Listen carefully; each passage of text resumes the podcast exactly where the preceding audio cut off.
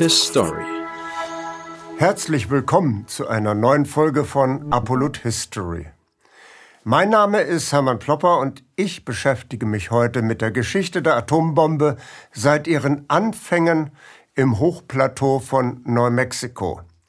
Das Thema hat leider eine neue Dringlichkeit erhalten, denn Politiker und Hofpropagandisten der westlichen Wertegemeinschaft finden es heutzutage geradezu cool, die Vorzüge der Atombombe und ihren Einsatz im Krieg zu preisen. Vielleicht erinnern Sie sich noch, dass das Vereinigte Königreich von Großbritannien für 55 Tage von einer Person namens Liz Truss als Premierministerin regiert wurde. Diese Liz Truss wurde in einer Fernsehsendung gefragt, ob sie die Atombombe einsetzen würde, auch wenn dadurch alles organische Leben auf dieser wunderbaren Erde ausgelöscht werden würde. Die trockene Antwort von Liz Truss, ich bin bereit, das zu tun. Nun hätte man ja eigentlich erwarten können, dass die Zuschauer im Studio empört aufgemuckt hätten, aber nichts dergleichen. Frau Truss bekam enthusiastischen Beifall. Doch auch russische Regierungsmitglieder haben bereits den Einsatz der Atombombe angedroht für den Fall, dass der Westen Russland dermaßen an die Wand drückt, dass diese schreckliche Waffe das einzige sein sollte, was den Russen zur Selbstverteidigung noch bleibt.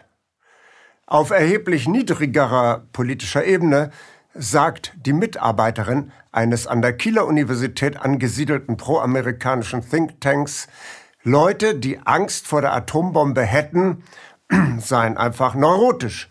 Sie hätten Angst, Zitat, die Atombombe könnte ihnen auf den Kopf fallen. Gelächter. Auch hier kein Aufschrei der Empörung im Auditorium.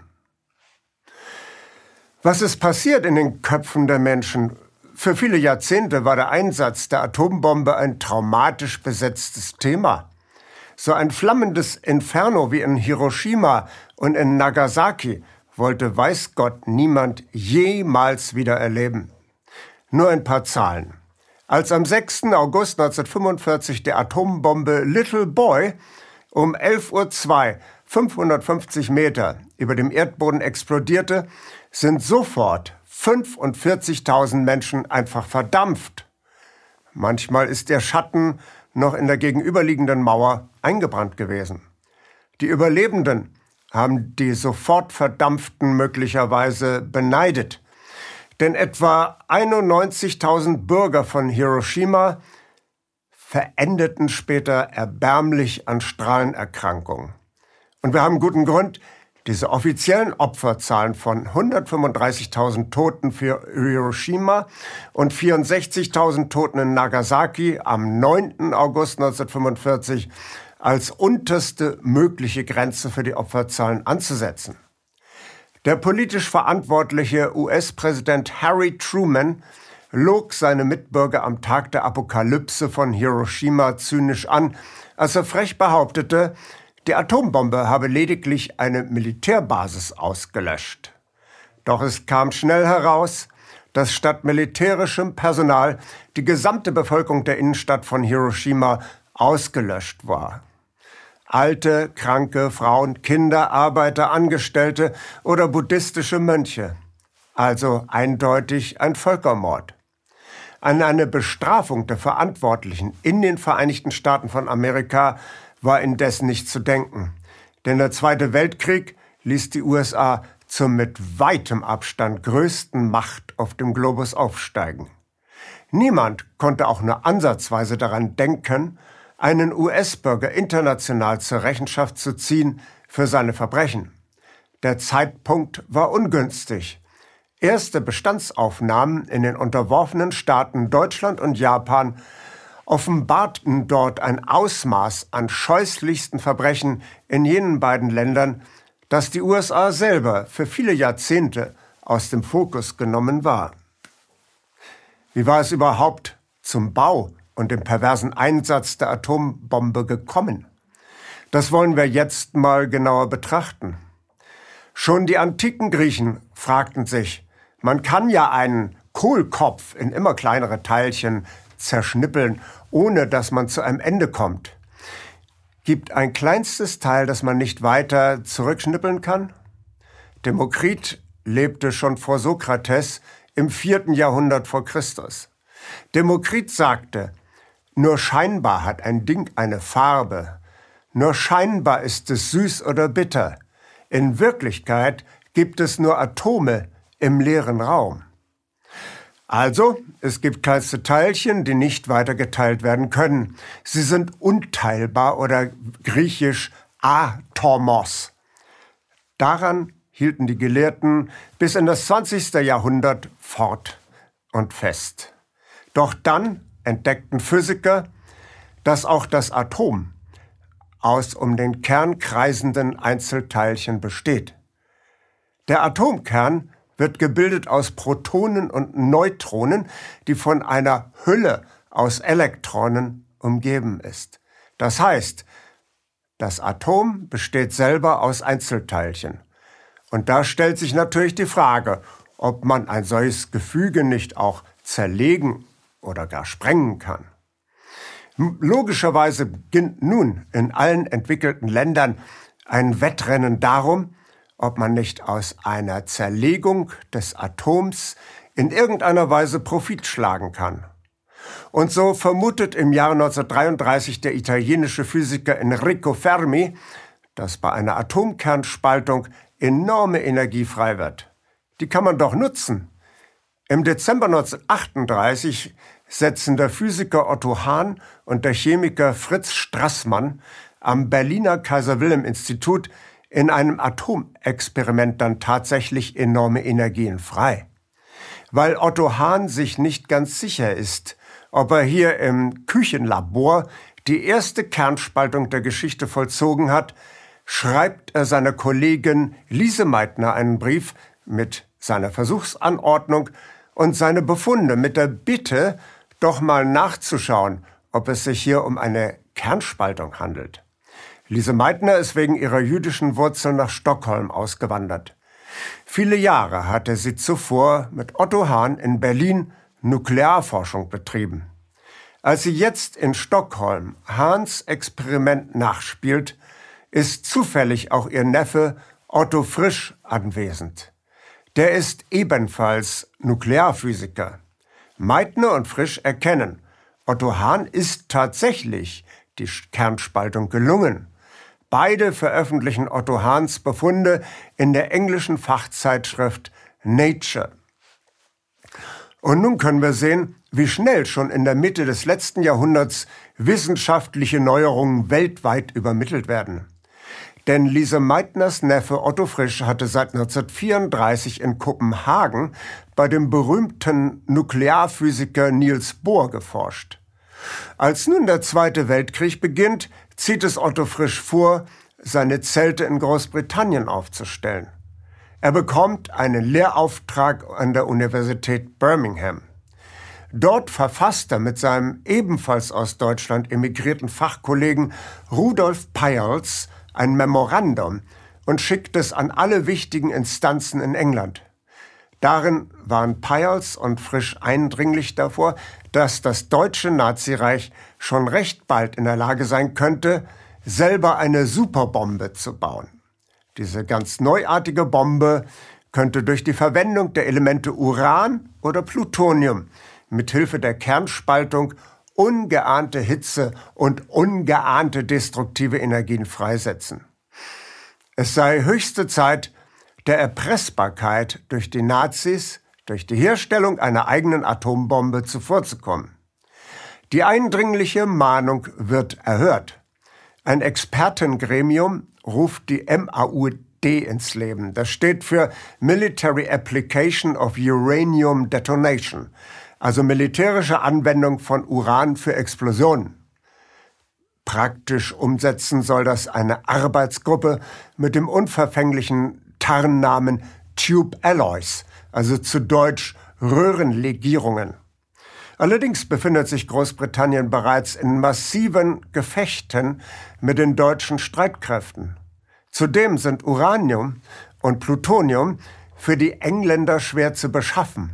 Auch fehlt ihnen die nötige Infrastruktur zur serienmäßigen Herstellung der neuartigen Bombe.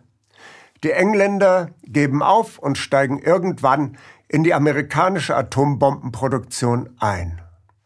Da sind die Vereinigten Staaten von Amerika schon deutlich besser aufgestellt. Präsident Roosevelt hatte Mammutprojekte des Staates in enger Zusammenarbeit mit großen Wirtschaftsunternehmen durchgeführt. Zudem konnten die USA in einem ganz anderen Ausmaß von der Massenflucht der besten Wissenschaftler aus dem vom Faschismus gelähmten Deutschen Reich profitieren als das Königreich Großbritannien. In den 1920er Jahren war Deutschland in den Bereichen Chemie und Physik weltweit führend. All jene in Deutschland hoch ausgebildeten Spitzenwissenschaftler bekamen die USA jetzt kostenlos ins Haus geschneit. Es waren nicht nur Deutsche mit jüdischem Hintergrund, die auf der Flucht waren vor dem antisemitischen Wahn, wie zum Beispiel Albert Einstein. Auch nicht jüdische Forscher wie Hans Bethe hielten es in dem provinziellen Muff des Hitlerreiches nicht mehr länger aus. Ohne diesen kostengünstigen Brain Drain wären die USA zum Beginn des Zweiten Weltkrieges bei Weitem nicht so exzellent aufgestellt gewesen. Nur die Kunde von der deutschen Kernspaltung war noch nicht bis in die höchsten Ränge der USA gedrungen. Leo Gillard war aus Ungarn in die Staaten gekommen. Er war ungarischer Staatsbürger mit jüdischen Wurzeln, der jetzt zusammen mit dem ebenfalls aus Ungarn stammenden Physiker Edward Teller, der jüdische Wurzeln hatte, einen Text aufsetzte, in dem er die amerikanische Regierung auf den möglichen deutschen Vorsprung bei der Entwicklung der Atombombe aufmerksam machte. Es war sowohl Gillard als auch Teller allerdings klar, dass sie selber viel zu unbekannt waren, um das Gehör des amerikanischen Präsidenten zu finden. Also fuhren sie zu dem wissenschaftlichen Superstar Albert Einstein. Albert Einstein lebte schon länger in den USA. Als ihm die beiden jüngeren Kollegen und die auf die deutsche atomare Gefahr hinwiesen, ist Einstein erstmal baff und sagt dann, ach, daran, dass man aus der Kernspaltung auch Bomben machen kann, hatte ich noch gar nicht gedacht. Einstein unterschreibt sofort. Mit dem Unternehmer Alexander Sachs finden die Unterzeichner einen engen Vertrauten von US-Präsident Roosevelt. Sachs lässt sich aber noch Zeit bis zum Oktober 1939. Das passte vielleicht auch besser, denn mittlerweile war der Zweite Weltkrieg ausgebrochen. Als Alexander Sachs schließlich eine Audienz bei Roosevelt bekommt, sitzen bereits zwei Militärs mit ihm im Raum. Roosevelt liest das Memorandum von Gillard und Teller sorgfältig durch und sagt dann etwas flapsig zu Sachs, Alex, du willst wohl verhindern, dass die Nazis uns alle in die Luft jagen. Das will Roosevelt natürlich auch nicht und er erkennt sofort die Dringlichkeit dieser Angelegenheit. Der Bau einer US-amerikanischen Atombombe genießt von nun an höchste Priorität. Geld spielt keine Rolle. Nur die besten Wissenschaftler sind gerade gut genug für das Projekt. Die bereits bestehende Infrastruktur in den Staaten wird systematisch durchkämmt. An der Columbia-Universität in New York experimentieren Leo Gillard und Enrico Fermi. Seit neuestem hatte auch Italiens Diktator Benito Mussolini Gesetze gegen Juden erlassen, worin auch italienische Spitzenforscher in die USA Freihaus gespült wurden. Fermi war selber kein Jude, hatte aber eine jüdische Frau geheiratet. Fermis Erkenntnisse waren für das Gelingen des Projekts entscheidend. Denn man wusste jetzt wohl, wie man eine atomare Kettenreaktion auslösen konnte. Aber wie sollte man diese Kettenreaktion wieder beenden, bevor der ganze Erdball in die Luft äh, fliegt? Enrico Fermi hatte einen Weg gefunden, wie man die Kettenreaktion wieder abbremsen konnte. Ohne Fermis Lösung wären weder Atomkraftwerke noch Atomwaffen möglich gewesen. Auch die Universität Chicago wurde in das Netzwerk eingebunden. Am wichtigsten war allerdings der informelle Kreis von Kernphysikern, der sich an der kalifornischen Berkeley Universität um Julius Robert Oppenheimer versammelt hatte.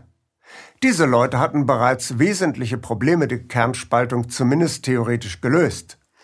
US-Präsident Roosevelt ernannte den Militärangehörigen und Bauingenieur Leslie Groves zum organisatorischen Leiter des Kernwaffenprojekts. Leslie Groves war bereits Bauleiter bei der Errichtung des neuen Hauptgebäudes des US-Kriegsministeriums. Dieses Hauptgebäude hatte mit seinen fünf Ecken einen experimentellen, architektonischen besondere Herausforderung gestellt, die Groves brillant bewältigt hatte. Das Fünfeckhaus ist als Pentagon heutzutage synonym für den militärisch-industriellen Komplex der USA. Leslie Groves ernannte Robert Oppenheimer zum zivilen Direktor des neuen Projekts. Als Decknamen wählten die beiden Männer dann Manhattan Project, weil die Anfänge der amerikanischen Kernforschung von New York ausgingen und zweitens Spekulationen über einen möglichen Standort des neuen Megaprojektes in die falsche Richtung führen sollten. Denn Oppenheimer und Groves waren sich einig, dass ein zentraler Ort für die theoretischen und dann auch sehr praktischen Übungen des Manhattan Projects in der Wüste von New Mexico ausgesucht werden sollte. Oppenheimer machte seine Urlaubsexpedition am liebsten im Hochplateau von New Mexico. Für die neue Produktionsstätte mussten eine Schule und eine indianische Pilgerstätte weichen. Es entstand vom Reißbrett weg eine kleine Stadt von bis zu 5000 Einwohnern mit Militärangehörigen und Zivilisten. Die Wissenschaftler und Techniker brachten ihre Familien mit. Bei einer solchen Anhäufung von relativ jungen, kulturell aufgeweckten Menschen gab es auch ein reges Musik- und Partyleben. Und das alles auf engstem Raum. Der Physiker Edward Teller nervte seine Nachbarn, indem er in der Nacht Klavier spielte. Doch die kleine Stadt in der Wüste New Mexikos war ein Hochsicherheitstrakt. Alle bekamen einen Ausweis mit Fotos, die in ihrer Ähnlichkeit mit Verbrecherfotos so manchen Akademiker schwerstens anwiderten. Und die Wissenschaftler durften zwar autonom in ihren Seminaren diskutieren und streiten, doch ihnen allen wurde deutlich gemacht, dass sie sich dem Kommando der anwesenden Militärs zu unterwerfen hatten. Auch bestimmte der Militärmann Leslie Groves, wer an diesem Projekt teilnehmen durfte und wer nicht. Der bekannte Pazifist Albert Einstein war von vornherein draußen. Auch Leo Gillard durfte aufgrund seiner verdächtigen Friedensliebe nicht teilnehmen, sondern arbeitete von New York aus extern dem Projekt zu. Leslie Groves schrieb sogar an den Verteidigungsminister Henry Stimson, er solle Gillard für die Zeit des Krieges in ein Internierungslager verbringen. Doch Stimson lehnte ab. Zunächst wollten sich schlüssige Ergebnisse nicht so recht einstellen. Es kamen immer noch mehr Fachleute hinzu, um spezielle Probleme zu lösen. Doch im Laufe des Krieges kristallisierten sich zwei Bombentypen heraus. Die eine Variante kam mit Uran aus und war technisch relativ einfach konstruiert. Die zweite Variante arbeitete mit Plutonium. Plutonium kommt in der freien Natur extrem selten vor. Man kann aber aus Uran über Anreicherungsprozesse künstlich Plutonium herstellen. Exakt das machen Atomkraftwerke jeden Tag. Und aus dieser Überlegung werden wir weltweit mit einem Geflecht von Atomkraftwerken überzogen, um an den Rohstoff für Atombomben heranzukommen. Die Mechanik der Plutoniumbomben ist erheblich komplizierter als die der Uranbomben. Die Plutoniumbomben sind auch deutlich schwerer als die Uranbomben. Im Sommer 1945 war das Manhattan Project endlich so weit, dass man die erste Bombe in der Wüste von Neumexiko zünden konnte. Die Explosion fand am 16. Juli 1945 unter dem Tarnnamen Trinity, also Dreifaltigkeit, statt. Die Physiker um Oppenheimer hatten sich für die anspruchsvollere Plutonium-Variante entschieden. In der in etwa sechs Tonnen schweren Bombe liegen sich zwei Packungen Plutonium gegenüber. Dazwischen ist konventioneller Sprengstoff gelagert. Der explodiert und bringt die Plutoniumfraktionen ebenfalls zur Explosion. Diese Bombe nannte man schließlich Gadget, also ganz schmucklos das Gerät. Die Explosion verlief absolut perfekt nach Plan. Alle waren glücklich und zufrieden, besonders der militärische Direktor Leslie Groves. In dem Hollywood-Film Oppenheimer von Christopher Nolan gibt es eine dramaturgisch verdichtete Szene, die das ganze Dilemma dieses faustischen Paktes zwischen Militärs und zivilen Wissenschaftlern szenisch hervorragend verdichtet. Nach dem erfolgreichen Atombombenversuch stehen Leslie Groves und Robert Oppenheimer zufrieden auf der Straße zum Ausgang aus dem Entwicklungsdorf der Nuklearwaffe. Groves verabschiedet sich von Oppenheimer und sagt, er fährt jetzt nach Washington zu Regierungsgesprächen. Oppenheimer ist verdattert. Und ich? Bis jetzt hatten Groves und Oppenheimer immer alles gemeinsam besprochen und hatten gemeinsam mit der Regierung verhandelt. Groves entgegnet kalt, ja, und? Und fährt alleine los. Zudem fahren noch LKWs mit den beiden fertiggestellten Bomben für den Einsatz in Japan in Kisten verpackt durch die Hochsicherheitsschranken hinaus. So ist es gewesen. Der Moor hat seine Schuldigkeit getan. Der Moor kann gehen. Die Atomphysiker haben den Militärs zu einer sensationellen, wirkungsvollen neuen Waffe verholfen. Doch die Wissenschaftler, die meisten von ihnen Juden, haben diese Waffe nicht konstruiert, um sie im Krieg einzusetzen. Die Atombombe sollte lediglich in Reserve gehalten werden, um damit eventuell einem atomaren Angriff durch die Nazis etwas entgegensetzen zu können. Sozusagen eine frühe Form des Gleichgewichts des Schreckens. Diese grauenvolle Waffe tatsächlich einzusetzen, war nicht beabsichtigt, schon gar nicht als Erstschlag und erst recht nicht gegen wehrlose Zivilisten.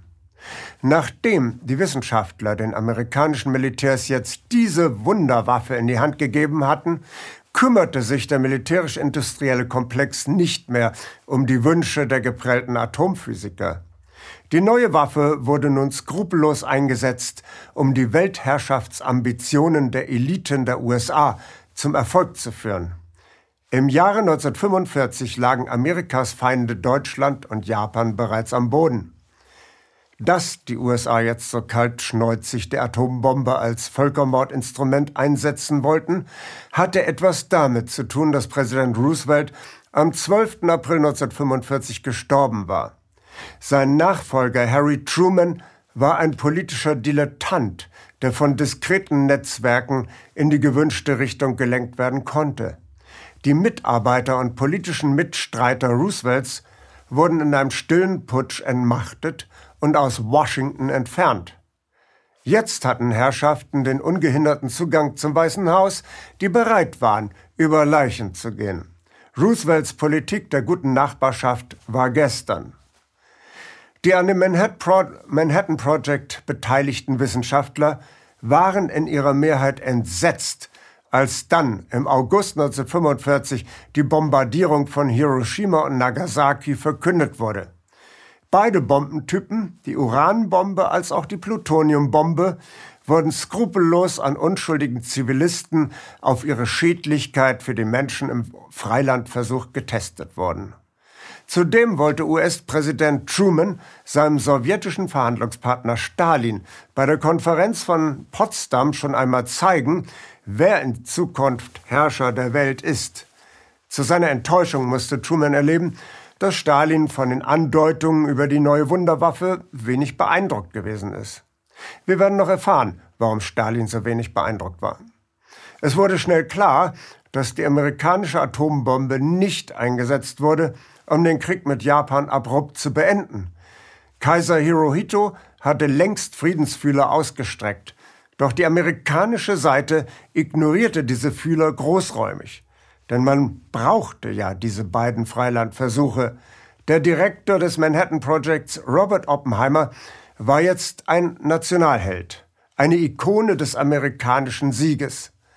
Doch Oppenheimer sprach sehr bald von der Notwendigkeit, mit der Sowjetunion in Verhandlungen zu treten. Man sollte doch jetzt, wo das Kriegsziel erreicht und kein atomarer Herausforderer in Sicht war, die Versuchsanlage Los Alamos schließen. Auch Koryphäen wie Albert Einstein oder Leo Gillard forderten Selbstbeschränkung der amerikanischen Atomambitionen. Diese Stimmen störten bei den Vorbereitungen für den geplanten Krieg gegen die Sowjetunion. Die Respektspersonen Oppenheimer und Einstein mussten zum Schweigen gebracht werden. Oppenheimer wurde in den folgenden Jahren auf perfide Art demontiert. Es wurde ausgestreut, dass Oppenheimer eine Geliebte hatte, die Mitglied der Kommunistischen Partei der USA gewesen ist. Auch seine Ehefrau war zeitweilig Parteimitglied. Oppenheimer hatte an seiner Uni in Seminaren für Gewerkschaften agitiert. Sogar, dass Oppenheimer für die Republikaner in Spanien im Kampf gegen die Franco-Faschisten Geld gespendet hatte, wurde ihm böswillig negativ ausgelegt. Denn er hatte das Spendengeld über die Kassen der kommunistischen Partei laufen lassen. Die Inquisitoren der McCarthy-Ära und ihre Handlanger von der Bundespolizei FBI suchten buchstäblich in Oppenheimers Mülleimer nach Material, mit dem man die Ikone Oppenheimer in den Dreck ziehen konnte. Es musste doch irgendwie zu beweisen sein, dass Oppenheimer ein Sicherheitsrisiko war und vielleicht Staatsgeheimnisse an die Sowjetunion weitergegeben hatte. Oppenheimers Kollegen waren von dieser McCarthy-Dreckschleuder angewidert. Doch sie mussten sehen, dass sie sich selber unbeschadet aus der Hexenjagd heraushielten. Jeder ist sich schließlich selbst der Nächste. Robert Oppenheimer wurde aus dem inneren Zirkel der Atompolitik entfernt. Schmutz blieb an ihm haften, bis ihn Präsident John F. Kennedy in aller Form rehabilitierte und in dessen Amts, Lin, Amtsnachfolger Lyndon Johnson mit der Enrico Fermi-Medaille ehrte. Beinahe alle an der Entwicklung der Nukleartechnik beteiligten Wissenschaftler verurteilten die militärische Nutzung der Atomspaltung. In unzähligen Kongressen und Denkschriften haben sie immer wieder zur Abrüstung aufgerufen. Die Atomphysiker wurden missbraucht für ganz finstere Zwecke. Ihre Arbeit wurde ihnen gewaltsam aus der Hand gerissen. In der Öffentlichkeit kam es zu einer böswilligen Täter-Opfer-Umkehrung. Die dem Pentagon ergebene Presse wurde nicht müde, Oppenheimer als den Vater der Atombombe zu bezeichnen. Immer wieder schwafelten Journalisten über die schwere Schuld, die auf den Physikern laste. Kein Scheinwerferlicht zeigte auf die tatsächlichen Schuldigen, die Militärs und ihre Freunde von der Rüstungsindustrie, die mit dem elenden Strahlentod von Millionen Unschuldigen glänzende Geschäfte gemacht haben und immer noch machen.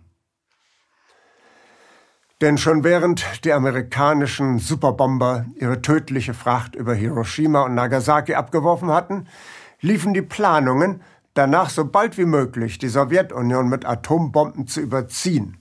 Planungen wurden detailliert ausgearbeitet, die man zunächst als Gehirnzentralen der Sowjetunion in Leningrad und Moskau atomar auslöschen würde. Und dann auch mittelgroße Städte in der Sowjetunion dem Boden gleich machen. Die Operation Dropshot aus dem Jahr 1947 sah vor, insgesamt 100 Städte in der Sowjetunion mit 300 Atombomben und 29.000 konventionellen Bomben hoher Sprengkraft zu traktieren. Der Plan sollte spätestens bis zum Jahr 1957 ausgeführt werden. Zunächst hinderte die amerikanischen Militärs nur das logistische Problem an der grausigen Ausführung. Es mussten genug Flugzeuge und Raketen gebaut werden, die derart viele Bomben schnell und an der sowjetischen Luftabwehr vorbei ins Ziel befördern würden. Als man schließlich soweit war, überraschte der sowjetische Regierungschef und Staatspräsident Nikita Khrushchev die Welt mit dem Sputnik-Schock. Der naiven Weltöffentlichkeit wurde erzählt, der Westen sei geschockt, weil die Sowjets den ersten Satelliten in das Weltall geschossen hätten.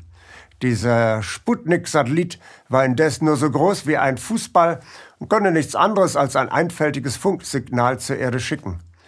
Der Schock des Westens bestand eher darin, dass die Sowjets eine potente Interkontinentalrakete ins All befördert hatten, die ohne Probleme sowjetische Atombomben mitten in das amerikanische Herzland befördern konnte. Die Dropshot-Pläne wurden in den Mülleimer befördert und der Westen war plötzlich ganz lieb und nett zu Khrushchev. Damit begann die Entspannungsphase, die für einige Jahrzehnte Frieden garantierte. Man musste sich seitens der Amerikaner was Neues ausdenken. Noch einmal zurück zur Konferenz von Potsdam.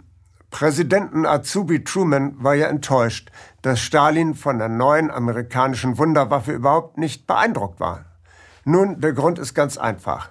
Stalin wusste bereits bestens Bescheid über das Manhattan Project. Sogar die Baupläne der dort entwickelten Uran- und Plutoniumbomben hatte bereits auf seinem Schreibtisch liegen. Er hatte seine Informanten in Los Alamos. Einer von diesen Informanten hieß Klaus Fuchs. Die Welt schuldet Klaus Fuchs dafür posthum den Friedensnobelpreis und ein kollektives Dankeschön.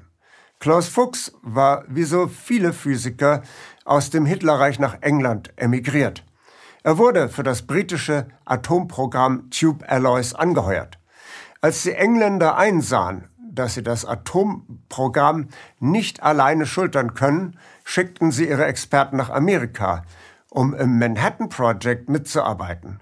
Und weil Edward Teller nicht so richtig an der Entwicklung der Atombombe mitarbeitete, weil er sein Konzept der Wasserstoffbombe für sinnvoller hielt, äh, übernahm seine Aufgaben Klaus Fuchs. Fuchs war misstrauisch, dass die Amerikaner die Atombombe wirklich nur zur Abschreckung der Nazis verwenden würden. Als sich abzeichnete, dass die Amerikaner stattdessen die ganze Welt mit der neuartigen Horrorwaffe unterwerfen wollten, war er tief beunruhigt und schickte den Sowjets über diskrete Kanäle die Formeln und Aufbaupläne für die Atombombe. Die Sowjetunion hatte fast die gesamte Last des Krieges gegen die Achsenmächte zu tragen, mit immerhin 28 Millionen Toten. Die Sowjetunion war nach dem Krieg bitter verarmt. Niemals hätte die Sowjetunion aus eigener Kraft die Atombombe bauen können, um gegen die Amerikaner ein Gleichgewicht des Schreckens aufzubauen.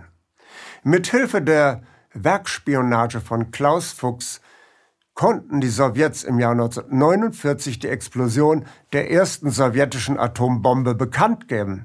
Die sowjetische Bombe war ein exakter Nachbau der Plutoniumbombe Fat Boy, wie sie über Nagasaki abgeworfen wurde.